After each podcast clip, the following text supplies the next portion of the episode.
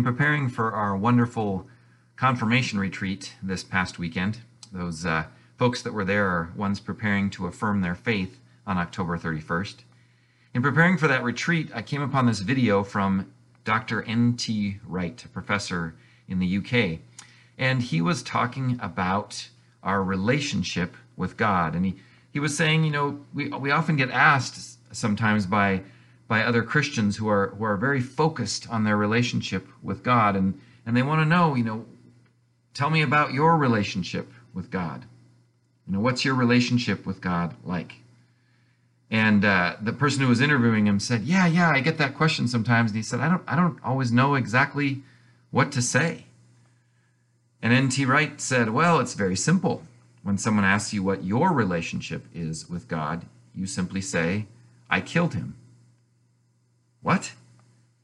Yes, yes, he said, by our sin and our brokenness, we too stand as accusers of God who came to us in the flesh in Jesus Christ. We too are guilty of his murder, his crucifixion, his being nailed to the cross. And I know I myself can, and I shared on that retreat some places where I have kind of ongoing going sin that I struggle with that, that seems like it would certainly have contributed to putting Jesus on that tree.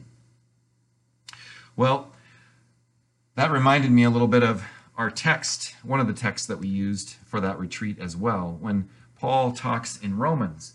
He, in chapter 7 of Romans, beautiful book, by the way, but in chapter 7, he laments the fact that he he, he knows what he should do, but but when it when it comes to doing it, he, he doesn't do the thing he sh- he should ought to do. He does the thing that he ought not to do, and and there's this struggle, and he, and he calls himself a, a wretched human being, and you know who will save me? He says. Well, the answer comes at the end of that chapter. Of course, it's it's it's Christ Jesus. But then he goes on in Romans 8 to really tell all of his, probably all of his theology. If it's in just a, a few short verses, it might just be here. In Romans 8, Paul says, There is therefore now no condemnation for those who are in Christ Jesus. For the law of the Spirit of life in Christ Jesus has set you free from the law of sin and death. For God has done what the law, weakened by the flesh, could not do. And that's your flesh and my flesh, by the way. By sending his own Son in the likeness of sinful flesh, and to deal with sin, he condemned sin in the flesh, so that the just requirement of the law might be fulfilled in us, who walk not according to the flesh, but according to the Spirit.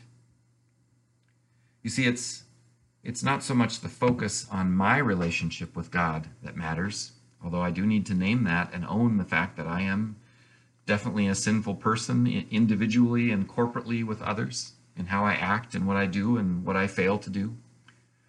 But even more comes the proclamation that God's relationship to me, Christ's response to my nailing him to the tree, is to rise and to set me free, to give me the gifts of forgiveness and life and his love and his compassion forevermore.